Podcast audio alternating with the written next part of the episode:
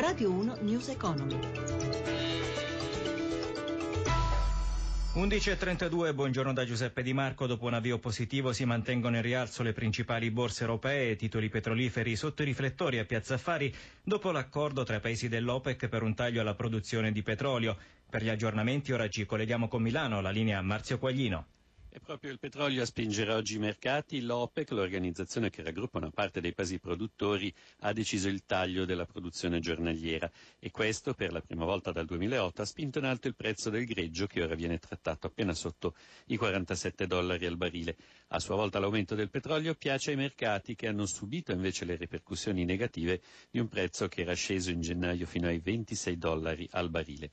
In questo momento Londra, Francoforte e Parigi salgono attorno al punto percentuale, meglio ancora Milano con l'indice Fuzimib che guadagna l'1,34%. Sul listino di Piazza Affari sotto i riflettori ovviamente i titoli legati al petrolio con Tenaris più 8,57, Saipem più 7,25, Eni più 3,97%. Infine per quanto riguarda le valute, l'euro è stabile sul dollaro con il cambio quota 1,1220.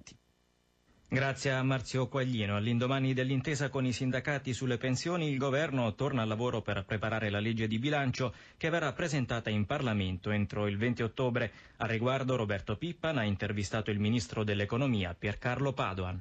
State lavorando ad una manovra espansiva, però manterrete anche la linea del rigore. Continueremo a fare le due cose, come il governo ha fatto sin dall'inizio della sua attività, quindi le risorse saranno ulteriormente concentrate al sostegno degli investimenti pubblici e privati, ma anche incentivi alla produttività e quindi incentivi fiscali per permettere ai lavoratori di avere più salario e alle imprese di fare più profitti allo stesso tempo.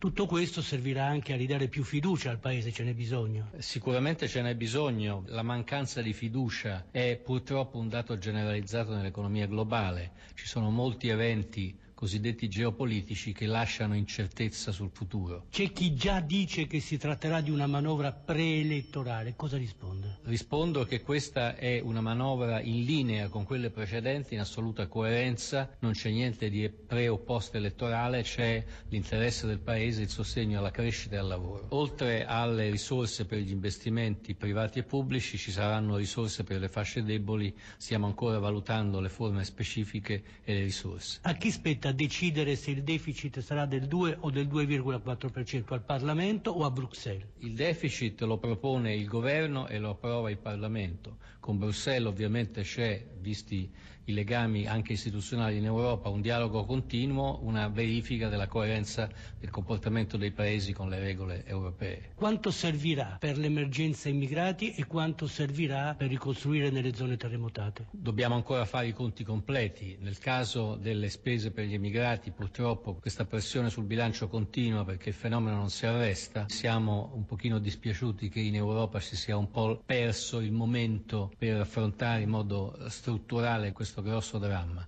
Per quanto riguarda eh, le conseguenze del sisma, ci sono naturalmente le spese immediate di ricostruzione, ma poi ci sono spese eh, di più ampio spettro per la messa in sicurezza di un Paese che purtroppo è soggetto spesso a terremoti. Le ferrovie hanno presentato il piano industriale che prevede 500 nuovi treni locali e 21.000 posti di lavoro e poi anche l'inizio della quotazione in borsa, segnale positivo. L'ha annunciata privatizzazione parziale evidentemente delle ferrovie fa parte di una strategia del governo che vede indicare alle sue partecipate come apposte un duplice obiettivo, sì anche un elemento di privatizzazione che fa bene al debito pubblico, ma anche direi soprattutto una forte spinta a piani industriali efficaci e all'innovazione. Queste due cose vanno insieme perché le imprese si aprono al mercato e il mercato beneficia di imprese dinamiche. Quindi il piano delle ferrovie è veramente un segno tangibile concreto di una strategia industriale che il Paese via via sta consolidando.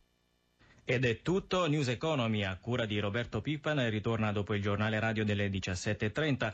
Per riascoltare questa puntata www.newseconomy.rai.it grazie a Fernando Conti per la parte tecnica, da Giuseppe Di Marco, buon proseguimento di ascolto su Radio 1. Radio 1 News Economy.